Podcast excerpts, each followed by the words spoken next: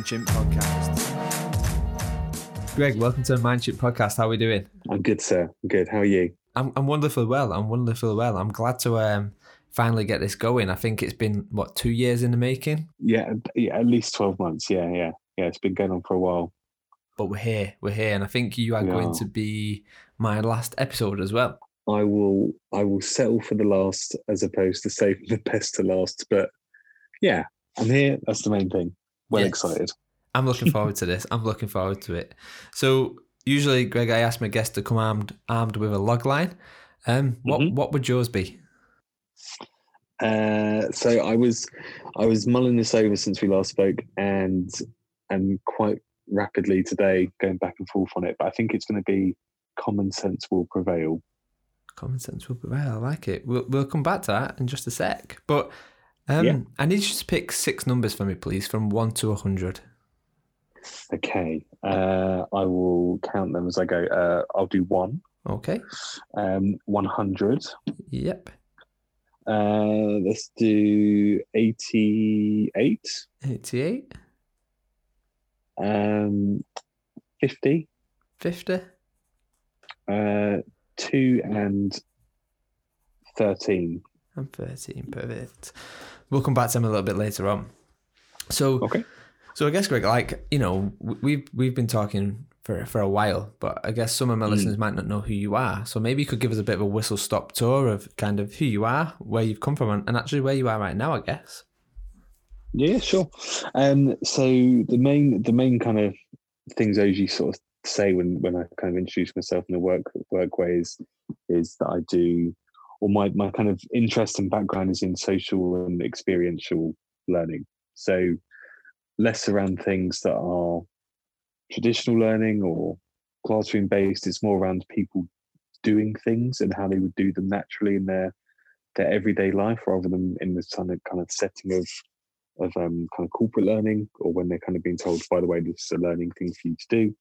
Um, and I guess you know my LinkedIn kind of has it all kind of plastered, but I've a bit I've been around. Um, so I've been spent some time at um, BP, where I guess that uh, you know there was a lot of really really great minds there that are still there, and some that moved on. Um, I think you've had most of them on your show as well. Um, and uh, did a quick time, a quick bit of time at ASOS, um, which was which was pretty interesting, very different to other places I've been. GP, where you are now, um, I was at HSBC via GP, um, and then from there I went to where I am now. I'm at PMI, so Philip Morris. Um, I've been there since October, not last year, but the year before, so about 18 months now. Um, and most of my roles have been in kind of social experiential learning um, uh, and then and then this this time with pmi it started off the first year pretty much pretty much that lots of really fun projects to talk about there um, and then in december just gone um, I, I was um, approached to to move into the uh, they call it gold studio which is basically global online learning design so the acronym fits the fits the terminology quite well. Um, so basically, it's like an internal design team within within PMI. So there's, uh, there's six of us there now. So graphic, UX, animation designers, and um, and a, and a dev as well. So um, really, really crazy talented team. Um, uh, I just uh, I feel a bit like the silly one at times. Like I can't I can't do what those guys do, but um, but collectively we get some some really cool things out the door. So yeah, so it's been it's been a bit of a, a whirlwind of all sorts of things. Nice, nice. So, so I guess kind of you mentioned um, ASOS was was was different, and you know it was kind of Mm. you know a different experience. How how do you mean? Um, I would say it probably it it was it was a really good move. I met some really cool people. Um, very good. So I'd, I'd been at BP for seven years, six seven years before then. So even just on the face of it, you know, if you imagine what working for a great big global oil and gas company is like going to work to a very cool, um, you know, online fashion company, like it's night and day in terms of you know working for for both of those, um, and obviously things that that come with a very big corporate that is a bit more established has you know lots of process and you know budget and and very set ways of doing things to go somewhere like ASOS where as much as they have a very outward facing you know they've got it down in terms of their outward facing approach. Internally it felt a bit like not in a not in a negative way at all just felt a bit like they were they were kind of working out what they were going to do. Mm. um and i know you had adam on um who was who was again you know great to kind of bounce ideas off and stuff. Um uh but again i think they were kind of getting there.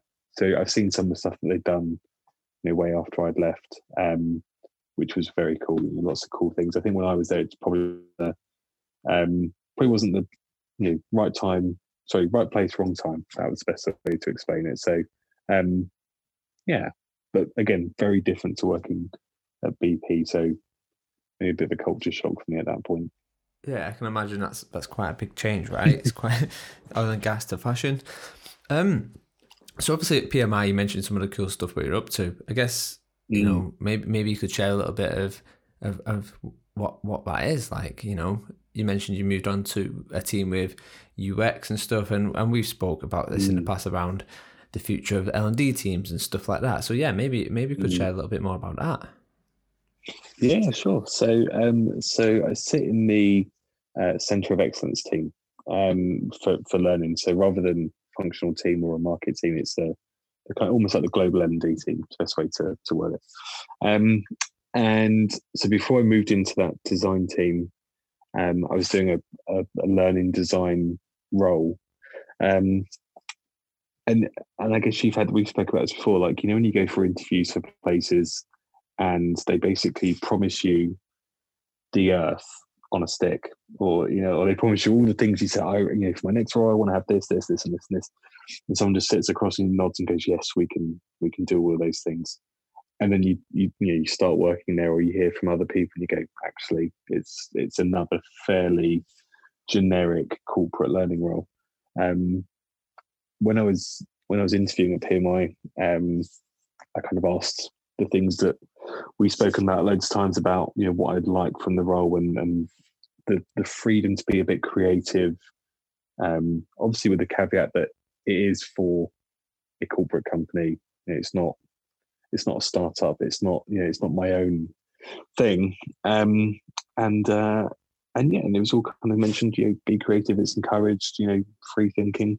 Um, and it's and I've not really looked back. It's been everything that I've kind of wanted and more as as as um, has happened. So, in terms of projects, uh, you know, with with uh, you know, change is a big thing for a lot of people in a lot of companies for a lot of different reasons. One the, one of the projects I worked on was um, was around helping people understand what changes for them. So rather than just a generic, we're going to put you through a you know, change program and and and give you a, a generic kind of change model to walk through. I wanted people to be able to take it for themselves, so a bit of self discovery and work out what it really means for them as an individual, as opposed to, well, I've given you the leaflet on change, so can you please just get on with it and be cool with it? Um, so the the brief I got just before, not this Christmas, last Christmas, um, from my boss was, oh, by the way, just while you're off, can you over Christmas, can you just think about a, a solution for for change for you know tens of thousands of people, but it has to be digital. Um, have a nice Christmas, and it was it was super brief, and I was thinking, okay, that's that's interesting, um, and I thought, you know, I'll have a think about it. So I came up with an idea of around like a, uh, and before I tested it with anyone, I, I thought I'll run this by them and see what they say, and it was around like a digital time capsule so that that teams can start to think about um, you know change doesn't happen overnight whether it's the change you're personally going through or your team your company whatever it is. Um, and also the behaviors that go around that and the mindset shift and um, all the things that go around it and also the dependency so people around you how that affects what's happening for you and stuff. So i kind of thought about well if you if you bit like when you do when you use things like my fitness pal or if you ever you know done the, the Joe Wicks body coach 90 days thing where you take a photo of yourself at the beginning, after month one, month two. So rather than taking a photo every day, you just do it in increments and say, do some work, then see what's happened. Like look back at what you've achieved in that last three or four weeks. And then look again in four weeks' time, look what you've achieved over the last four weeks and the four weeks before that. And you slowly start to see what's happening. So I was kind of thinking about it in, in that kind of more of that kind of fitness tracker way.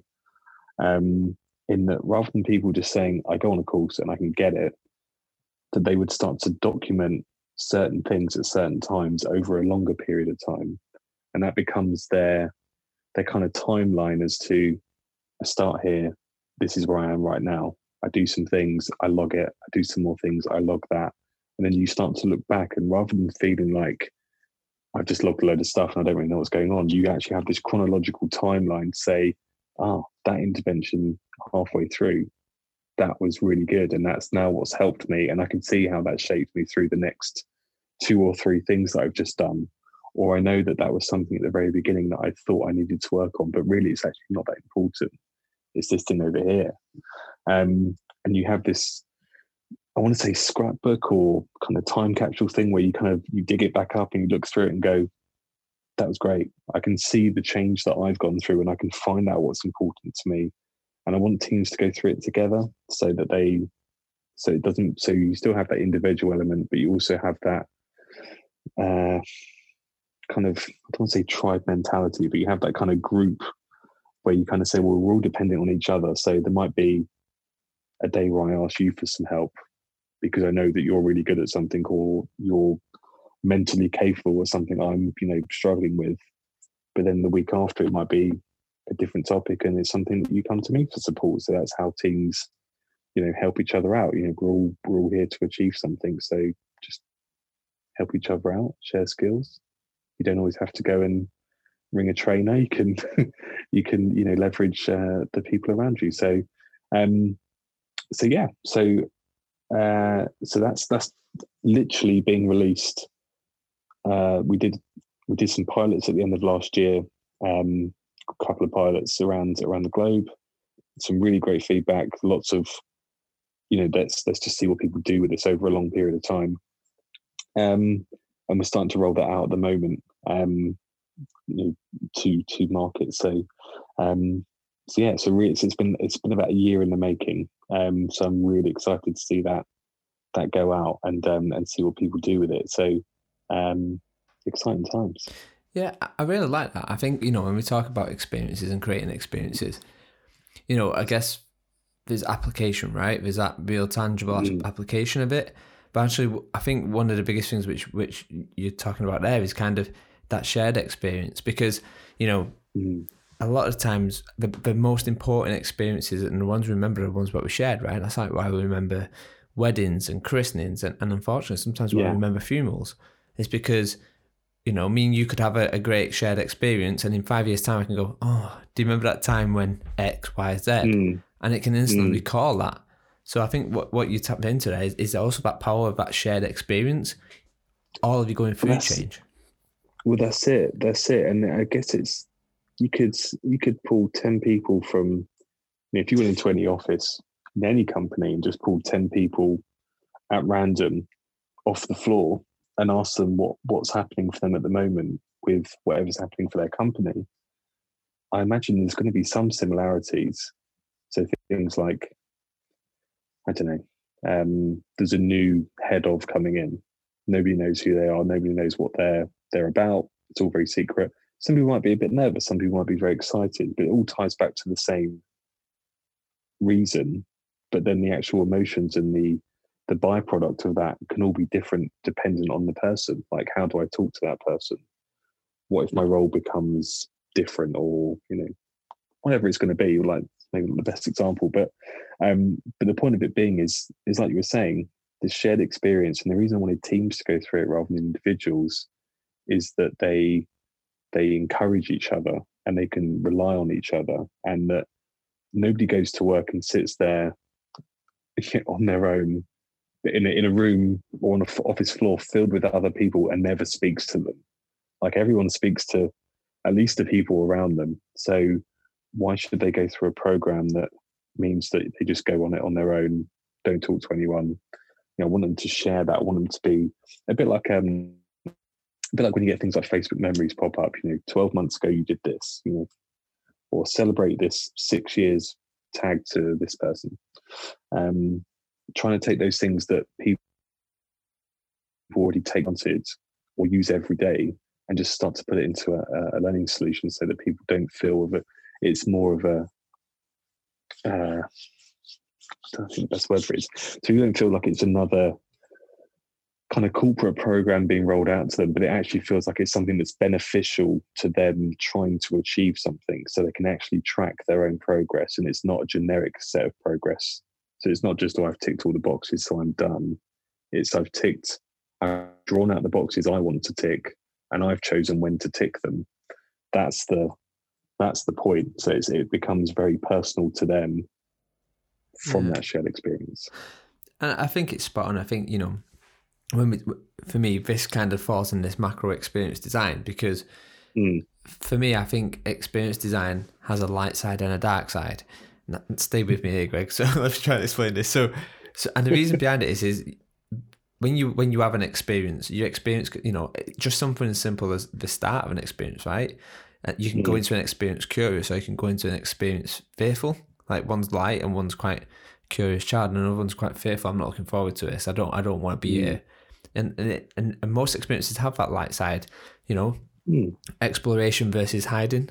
You know, there's there's two different sides to that experience, and I think when when we talk about experiences, it, you know, there's always experiences happening, and sometimes you're the kind of you know the that you're the antagonist. You're you're the main person in that experience, right? You're the if you mm. was hmm. to put it in a play, you're the lead actor, but sometimes you're also the kind of like um, backstage, not the backstage, but you like the supporting cast.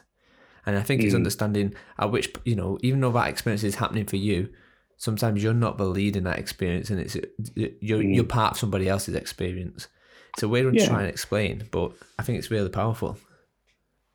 Yeah. I, I, yeah, I completely get what you mean. I, I think it's um, I think what I'm trying to do is is on a similar level to that, but even on a more simplistic level, is that whilst you're kind of you know, help you get to those bits where you are the lead character, to to use your analogy, and those things that are your uh, you know your Oscar winning moments. If we take the analogy even further, there's going to be bits where where it kind of maybe doesn't you know that that scene doesn't really take off. Nobody really cares, but the reason you're doing something might be, or the things you're doing might actually affect somebody else and that's you can then support. Or there's bits where we talk about things like uh, like experimenting with work, like new behaviors, like new ways of working together, and they can be tasks or behaviors.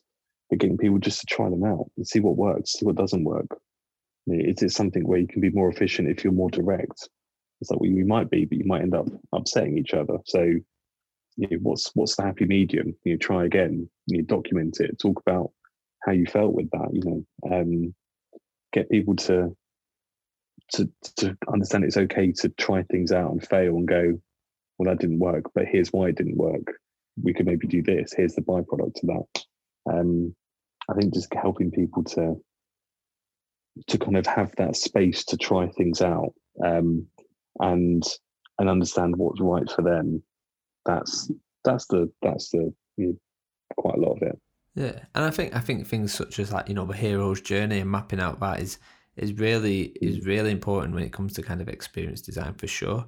But mm. I, I, guess kind of coming back to something what we said right at the start, which was your tagline, and I kind of just want to break that down a little bit actually. So you, you mentioned kind of um, common sense will prevail. So yeah, maybe maybe walk us through that and break that down a little bit. Yeah. Um, so a couple of guys I work with at the moment are um, really skilled and have a lot of knowledge on on UX. Um, I know it's a term that you and I spoke about this before, where some people in not even just in learning, but in lots of industries, just throw the term UX around as if as if they know what it means and they spent time designing it. Um, and they and they haven't. They just think it's something they should be saying. Whereas these guys really really get it and they really, you know, they can really kind of walk and talk it. Um, and it's really helped me come along in my understanding of it and how I can how I can not only use it but how it affects things like straight out learning design or even things like usability, those kind of things. So one of the things that we were talking about previously, and it kind of just fell out of conversation. Someone was saying it's well, it's you have to remember that what you're designing isn't for you. Like it's not for you to take home and for you to use, it's for an audience. So you have to know a little bit about your audience, or quite, actually quite a lot about your audience, and you have to understand why you're even doing this thing and what's the point of it. What would happen if if you didn't do that thing? Like, you know, if if you didn't release your product or you didn't go with that design, does anyone care? Would anything happen? Like, would anything bad happen?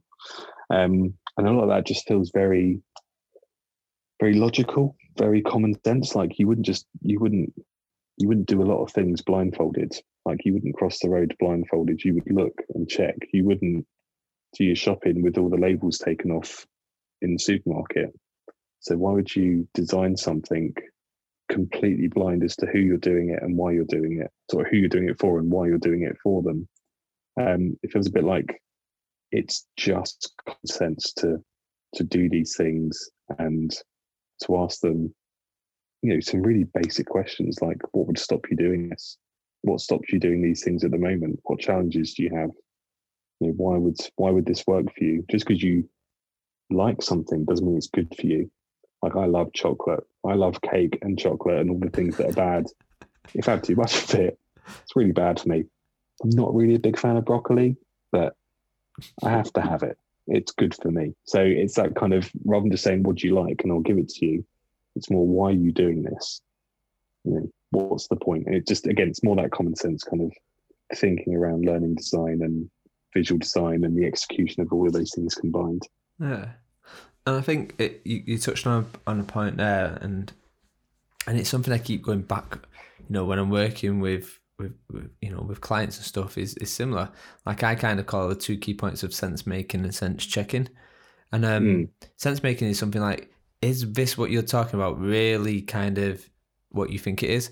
And a lot of times it is that kind of thing of getting to the root cause, right? Like, oh, we've got mm. this, this is a problem. Actually, once you get in and dig in and start answering them, like say what what can seem like common sense questions, you go, actually, you know, this is this is not the initial and and it's like a masking cause, right? People mm. people cover the root cause with these masking kind of causes, and I think that sense making and understanding your audience. Like I think we've talked about this in the past, Greg, but we have our own little kind of sanity checks. Like mine is my Leah test, mm. and I run a lot of this, the stuff what I design or or get an understanding. I'll, I'll reach out to my niece and my nephew, and which is bizarre because like they're not in the corporate world, right?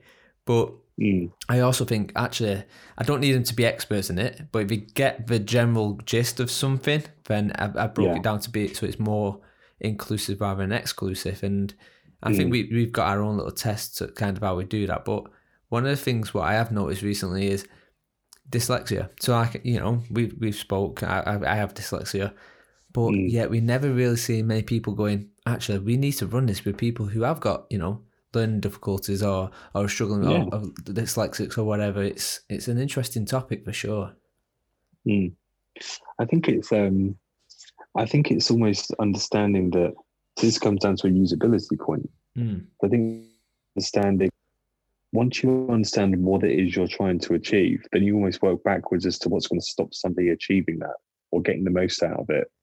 And is it something like, and it could be something like like language, like you know, it's only going to be available in one language, but you're sending it out to 50 countries.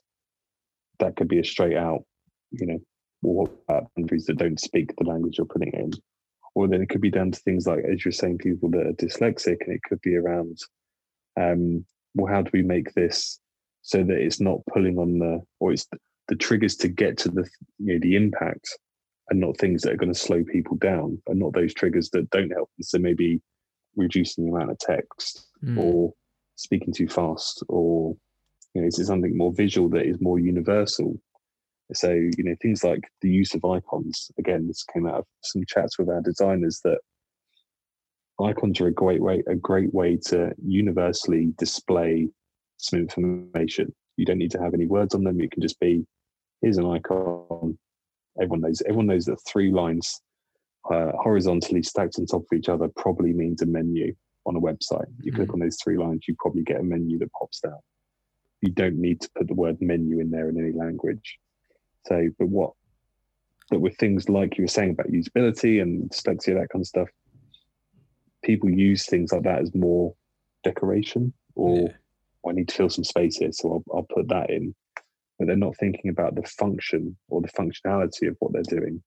And I think that's a huge part of design is if you can explain it to somebody that doesn't get it or or has things that will hinder them getting to the point of it, can you remove them?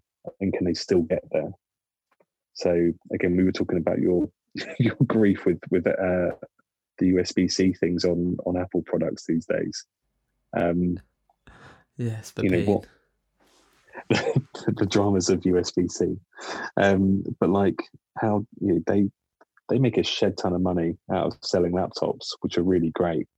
So, you know, how how much detail do they have to go through to say, we're just going to put this out there and spend a lot of money and time building these things, and we have no idea if anyone's going to buy them. You know, what what do they go through to say this one product has to fit an inordinate amount of countries, skill levels, um, you know, for people that are super basic, just want a nice thing, to people that are incredibly talented and technical and need a very powerful thing. You know, yeah. How, they, you know, how do they have? How do they find a one size fits all for all of those people? So there's must be a huge amount of consideration and stuff like that. Yeah, for sure. And I think that with something like say, you know, say with Apple, they they went for the exclusive first, right? Like originally Apple was the exclusive thing, the thing what was costly, and the, and they they targeted that and created their demographic quite well. I think over mm. time mm. now, it, like you say, it's it has become a, a, a bit better, more at being more inclusive and more inviting for others. Um, mm. But I think you know, Apple Apple are ballsy, aren't they? They get rid of the auxiliary, they get rid of certain things, and and most of the time, other companies you know follow the Apple suit. I think the only time they really haven't is probably things like the mouse. Apple Mouse. My God, that's a bad product. That's a bad product.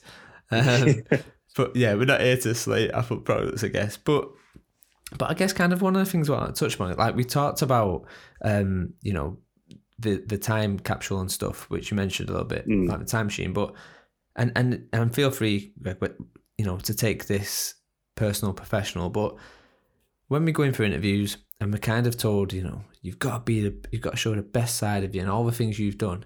And I think actually one of the questions we should be asking for interviews is actually what's your failure resume? Like what is your failure CV? what's what's the one thing what jumps out on your failure CV? There's there's probably quite a few.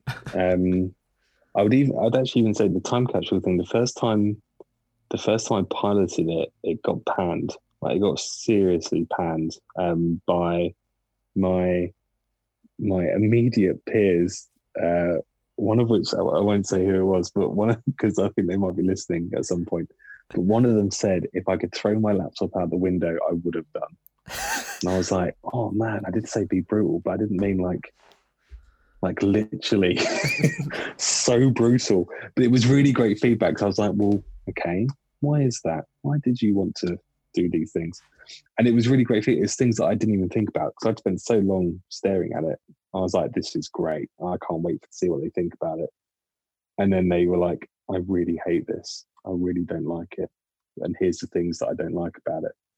Um, but it made a really good product at the end of it, which was which was great, which was really great. Um, but then I guess on a more career level, I guess I don't know.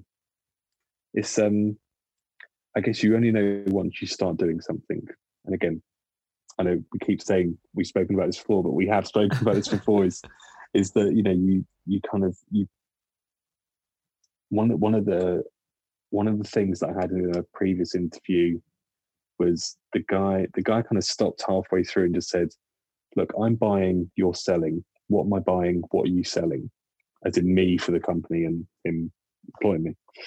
And I'd said, you know went through my you know my spiel of why you should hire me. He went through a, a little kind of thing of here's what I'd expect in this person to do the role. And we kind of spoke about it. And I just thought both of us felt a bit like afterwards. The more I think about it, the more I thought was great question. I think we both panicked because he was running out of time and I had to think on the spot what the five things I should say that you know will get me this job. Mm. Um, but I guess yeah, until you until you until you do those things, until you go through them, you don't really know, or you Yeah. don't really know enough, or you, or you don't know enough to make a proper decision. You're just making a guess.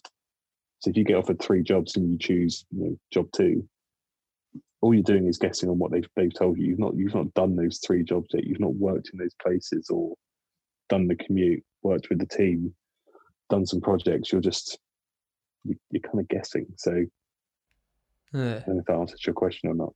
Yeah, hindsight, right? It's hindsight. It's a wonderful thing. It's a wonderful thing. Yes. So, so I guess flipping that question on its head, and this is probably more a personal one, really. But what's been your, and you can do it over, I don't know, over the last three years, five years, whatever. But what's been the Hmm. most pers- your most personal success, or your most recent one? That's a thinker. Um, I think I think the the stuff I'm doing now, and it's not just because I work for them right now, but I'd say that the products that I'm that I've worked on in the last eighteen months here have been the most rewarding. Um, there's been there's been no kind of or the, if there's been restrictions, it's been kind of like uh, like proper challenges to say this this could be good, but could it be better? Or have you thought about this? Or before you release it, have you done this? Like, or let's go and let's go and test this a few more times and get some more feedback. All these kind of things, basically things that kind of made every project that I've worked on so far been really proud to say, look what I've done. Like, I really, I'm really to show this rather than just, oh, that project's done. I move on to the next one now. Um, and I would say, yeah, the the the main three that I've worked on so far at PMI have been have been yeah all things I would say in terms of every solution or every project I've worked on previously. Those have been the ones that have that have not just been a kind of a nice idea that have been knocked back into more of a standard solution. They've been kind of encouraged and seen through to the end, and um, yeah, really, really, pretty, pretty happy with all of them. I'd say so. I'd say pretty much my time at PMI so far has been has been my my biggest achievement or physical success, whichever way it was worded. But yeah, um, and the things I've done there. So Hey, sorry we interrupted your podcast, but we just wanted to let you know about Venderly, where finding learning has developed. At Venderly, we understand the pain points of looking for reliable vendors and securing new clients. We've created a platform to help you with this, save you time, and help you flourish. We want you to be the first to see it, so head over to venderly.co.uk and take a peek. That's Venderly with a double N. So I guess these are going to be more like um, more buzz questions, I guess. Quick fire round if you like. So, if you had to give a gift as a book to five people, what book would you give? what book would I give? Um, I would give them 1001 albums to listen to before you die. Okay, okay, and and why that one? Why that one? Um, I have never finished it, um, so I would want them to divide and conquer and help me and help me create the ultimate playlist. But also, I got it a couple of years, well, a couple of maybe five, ten years ago, um, and obviously there's been more things come out since then. Um, and I'm just wondering, out of everything ever that's been released up until whenever that book came out five, ten years ago, how did they condense it down to a thousand and one? and what would I immediately strike off? And then also just have a, a completely nerdy muso chat about the strokes and whatever else is in there that we think is great. So yeah, I think there would be lots of late night conversations about good, bad and argumentative albums. There's um, there's definitely a podcast in the making for that. Surely, just literally pull out one of the albums, talk about it, pull out another album. There's a, there's what? Well, there's a thousand and one episodes right there for you if you want. I I know James Acaster's doing something on um I think it was 2017 or 2018 that was like he, he was saying it was the perfect year for music. So I think he's already beat me to it. And he already has a pretty good following.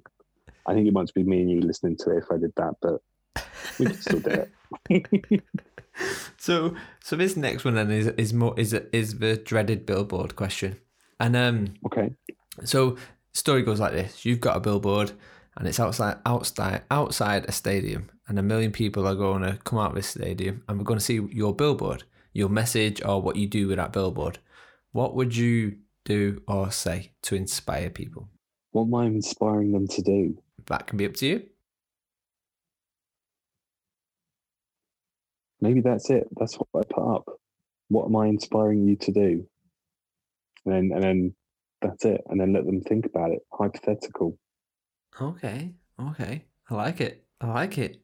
Good thinking. Good, in a nice, thinking. in a in a in a in a nice in a nice uh, set font, just to upset the designers in my in my team. I don't want them to make it pop. I hate it when I say that. um, yeah, yeah. What am I inspiring you to do? I think yeah. The more I think about it, it sounds quite profound, but it probably is potentially meaningless. But yeah, I think if you read a great big question on a billboard, you're probably going to think about it. Yeah, yeah, I'd agree. I think I think that's a good shout. I think it's a good choice that one for sure.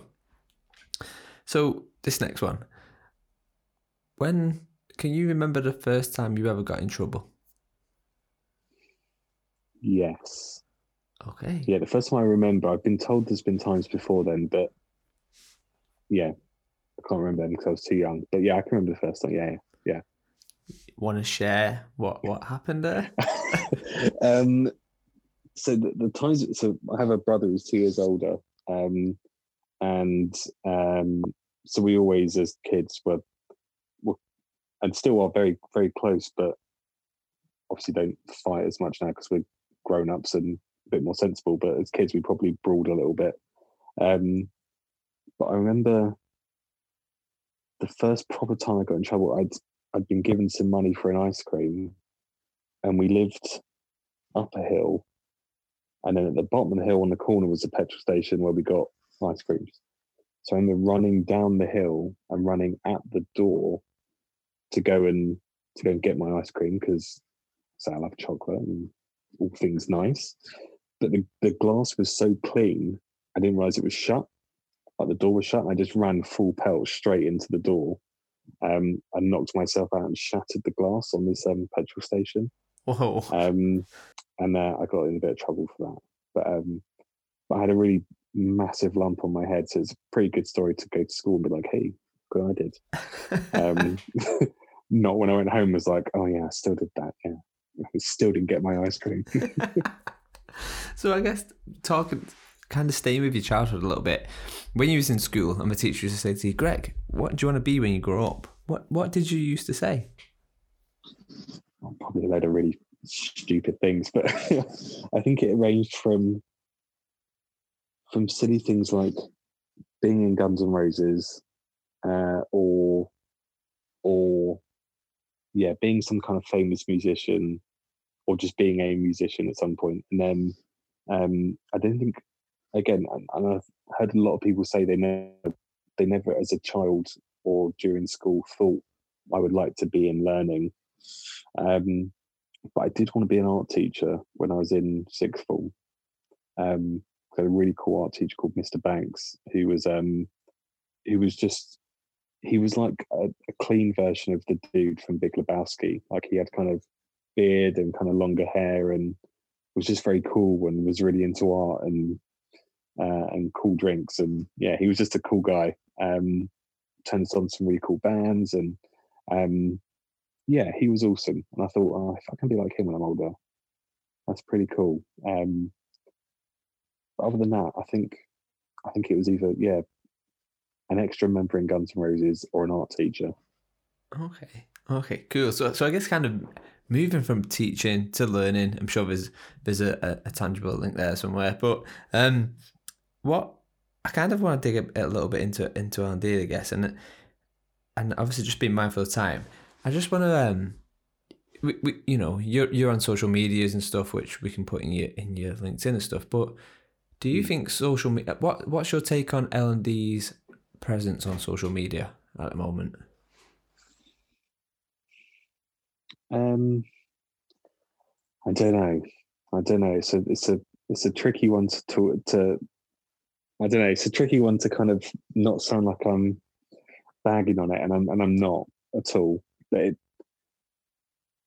it feels a bit like when you go on social media or when you go to learning tech or other conferences, it's a lot of not always the same people, but it's a lot of people collectively all saying the same things, all saying and all saying the right things, but with no context.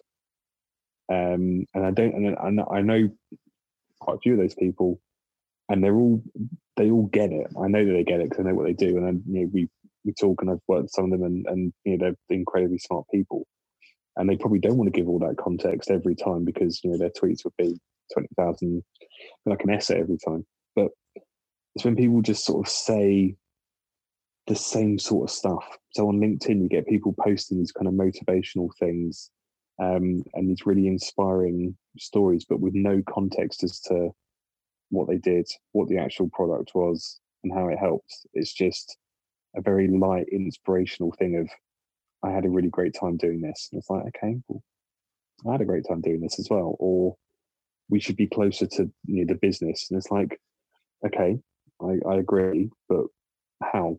And is that different business to business? Um, and I don't know.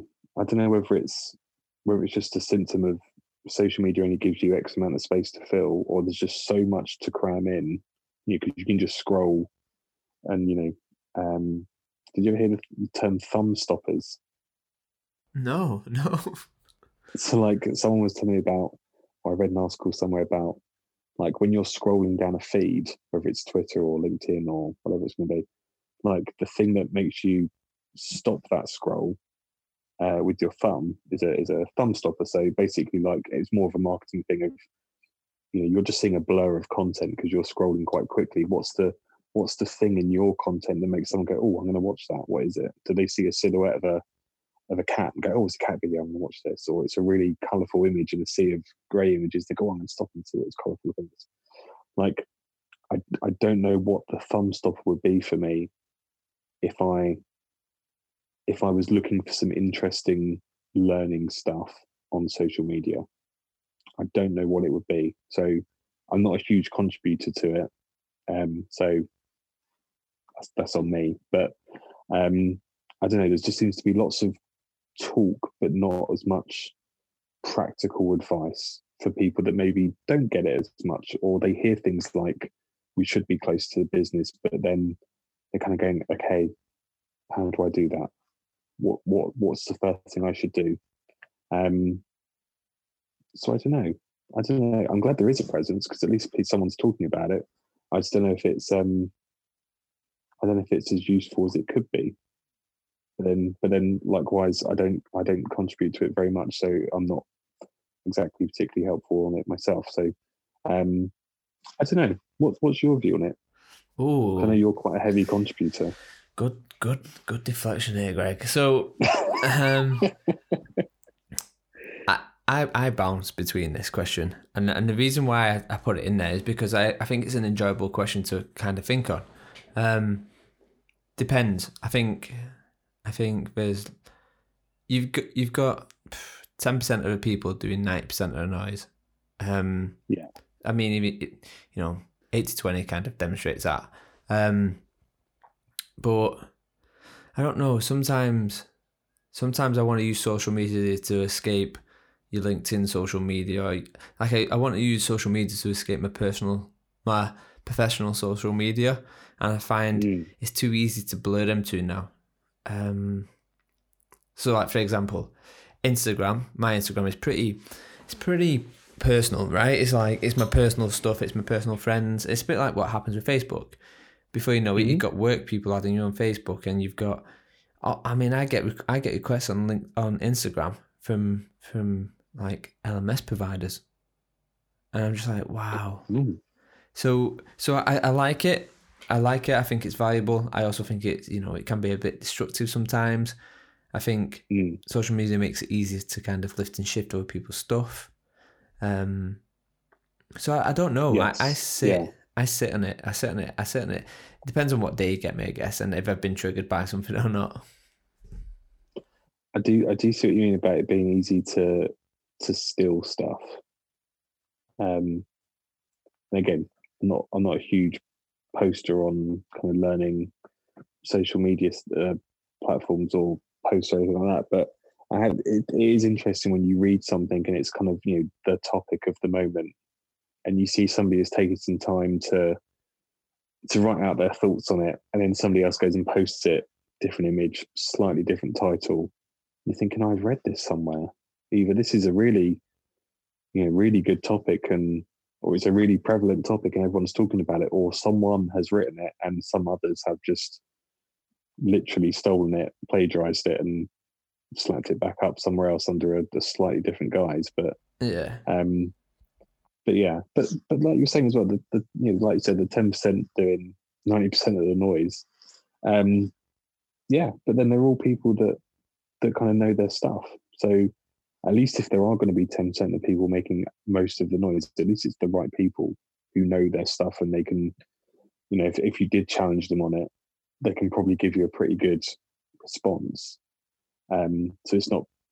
I don't feel like there's there's I don't feel like when I read stuff from those that ten percent that they're winging it, which is nice. So you do, you know, as a as a kind of bit of a voyeur, you do kind of stuff. and oh, that's really interesting. I might look into that a bit more because I trust the source. Um, I just wonder if it's if it's if it's useful for people that may be brand new to this thing or have been in learning for a long, long time and have never really had to shift their thinking in any way and are kind of thinking, well, I've always done this and it always works. So why would I do something differently? Or why would I think about these terminologies? Or is that just going to be the next buzzword that people say for six months and I'll wait for the next one and just write it out? You know, Mm. I don't know. I don't know. I don't know. I guess I guess it you know, takes all sorts. It's it's a tricky one for me. So I've I've had people lift and shift my work, and to Mm. some extent, I'm like, good. It's there to be lifted and shifted in some respect, but for me, it's that thing of not just giving a nod to where you've got it from. So like I've I've seen someone lift and shift my work, and mark tried to mark it as their work, and it's literally Mm. literally lifted and shift, shifted one of my blog posts from LinkedIn, Mm. and I'm just like, I mean, I don't know. The, the the problem is is obviously if someone's if someone's lifting and shifting or, or copying your work or whatever, you know, the saying goes like it's the highest form of whatever, like that someone's copying. But Mm. the problem I have is if I spent four or five years researching this and doing this, and then someone comes along, lifts and shifts it, it completely loses its value and watered down. And then I think Mm. the domino effect of that is it only needs to happen three or four times for it to completely lose its value and be a thousand miles away from the original idea. I I agree with you. The only thing I would challenge is it's the practical application of it. So just because they can, so anyone can. You know, I was going to say my mum could. My mum's probably not the best example. My mum could potentially copy and paste your article. Whether she could paste it, I don't know, but she could probably copy it. Um, but somebody who is a bit more tech savvy can copy your article, change a few words, and post it back up.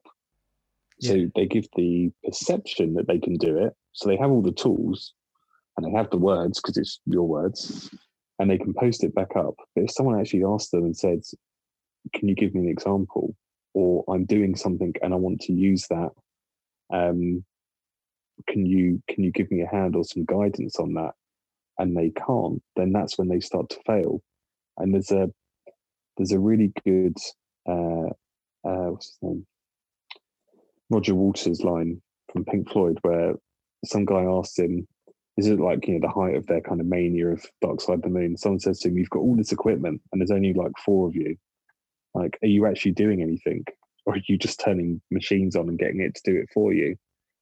And he basically sort of stares this guy out for a bit and then just says, another four guys in here and leave this with them for a month but they won't be able to create what we've just created.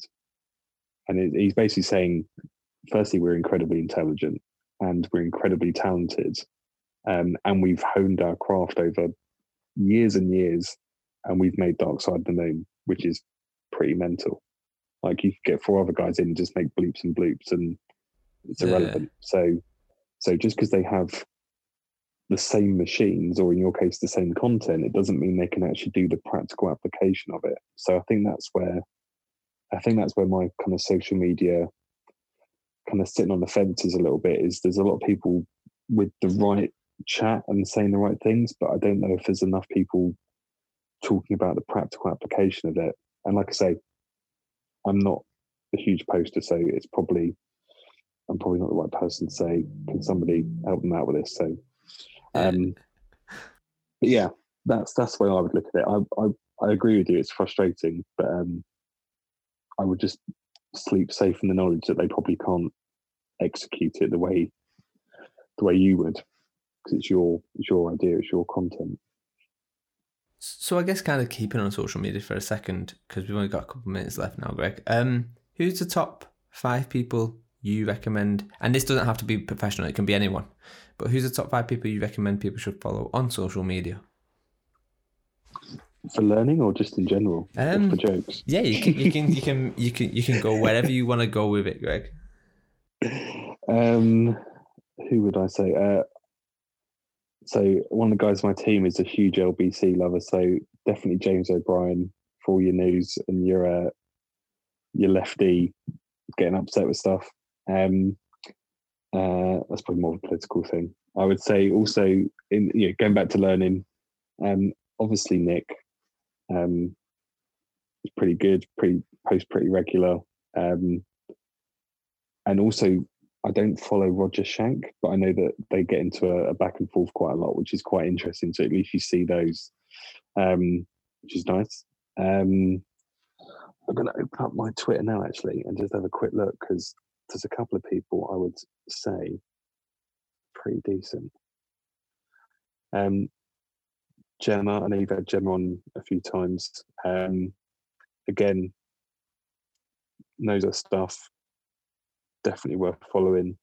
And just and again, avid poster, so loads of stuff on there to to follow. Um, who else is there? These are all the BP people anyway so far. Um, apart from James O'Brien, unless he's ever worked at BP. um, who else? I'm going to flick through as we're talking. I wasn't expecting this one. Um, I would also follow there's a friend of mine, it's his wife called Betty Adamou, A D A M O U. Um, and she's got a company called Research Through Gaming, um, which is quite an interesting, um, interesting concept. Um, so I would definitely check her out. Um, she has a book out on the same company as, as Nick through through Kogan Page. So um, I would definitely check her out. And hers is pretty much all work stuff. So there's very little personal things. So if you want to you know use gaming to to help out research, you have. And I would say I've got one more. Um, either I think it's called Fast Future or or Rohit Talwar, Either one of those two um, for more kind of futurist kind of I guess they're kind of guesses at the moment, but kind of educated guesses on what um, the future of technology and not just learning but society and all those things will be. Um, some really kind of terrifying but exciting things that come out there as well. So cool. Okay, cool. I'll um, I'll have a search for them and try and get them in the show notes. So yeah. I guess last last two three questions and we're done really, Greg. So right at the start of the session, I asked you kind of what do you want to be when you know what what did you want to say to the teacher when she asked you what do you want to be when you grow up? And as you know, we know we never really stop growing up and growing mm. older. So if I was to say to you now, Greg, what do you want to be when you grow up? What would you say? Right now? Yeah. Oh dear. Um a deer. All right. Okay. no, I'm just I'm having to think now. It's um, what would I want to be right now? I don't know. I I quite like, or I really like, and it sounds very cheesy and very like I'm toeing the line, but it's true. I think the more I do it, the more I kind of get into it. I quite like, um, pretty much straight out experience design, whether it's for learning or it's for product design or something like that. I don't think I've got that bit defined yet, but basically, it's the satisfaction of saying I've made something and it's good. Like it's those two things basically. Um, and I think you can only really get to that. You can get to one or the other, but you can only really get both if you do proper experience design. So whether that's yeah, like I say, the creating the service, building the product, you know, that bit is a grey area for me. But I think something along those lines. At least you, at least you know you've you've achieved something. I don't think I'd. I don't think if I won the lottery and I could do anything I want, I would sit around all day. I think I'd get too bored too quickly. Cool, cool. Okay, and I guess I asked you um, to pick six numbers right at the start, and mm. the the thing is, is you're on a desert island, and these are six items you've picked up, um, and I just need to know what you're going to do with them. So, okay. are, you, are you ready for your six items? Hit me. So you've got a condom, a, a what? A condom. Okay. Um, a twister mat. So you know the, the game Twister, and you used to have a mat. Yeah. You've got that. You've got um, a shoelace, a key ring, a rubber tire, and a rubber duck. Oh man! Uh, so I picked all the best things then, right? Um, um, and what am I going to do with them? Yeah, on this desert island. Oh man, have I? So I've got a key. Is it a key ring or a key ring holder?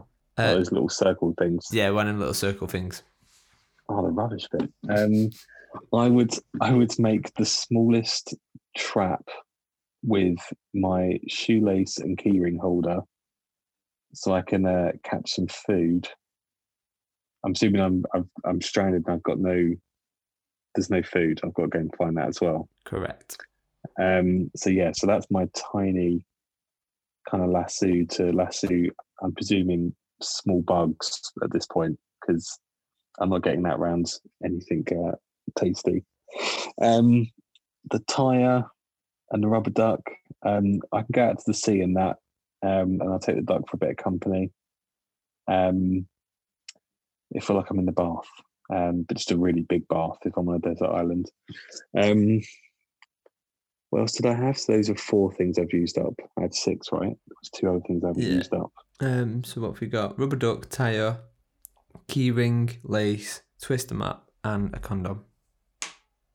Twister map, Matt. Even I would.